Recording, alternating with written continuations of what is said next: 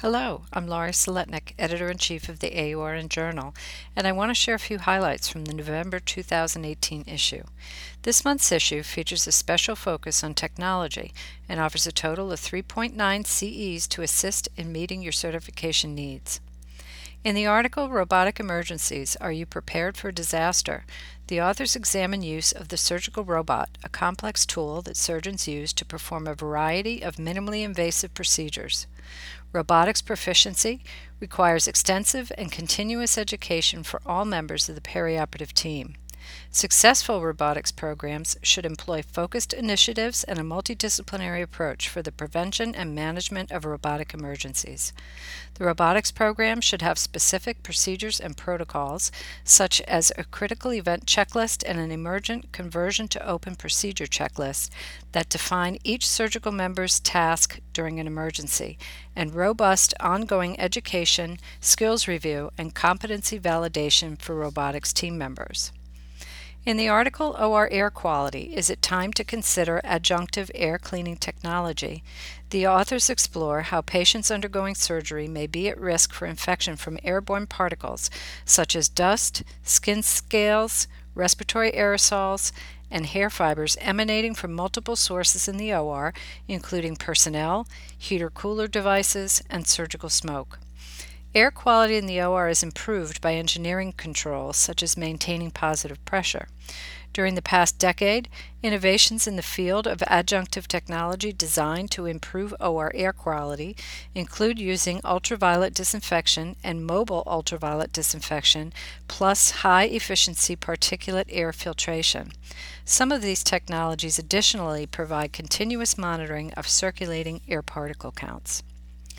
In the article Single Event Multi Level Surgery to Correct Movement Disorders in Children with Cerebral Palsy, the authors discuss cerebral palsy, a common motor disability that may be congenital or acquired.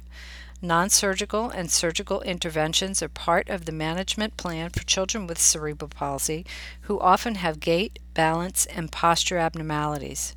Computerized motion analysis and advances in orthopedic internal fixation devices have improved the outcome for patients undergoing single event multi level surgery.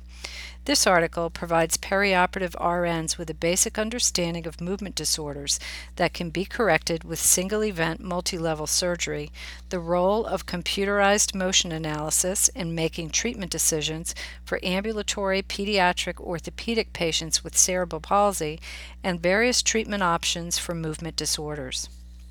In the article Back to Basics Unplanned Patient Hypothermia, the author examines unplanned perioperative hypothermia, a common occurrence that can negatively affect a patient's postoperative course.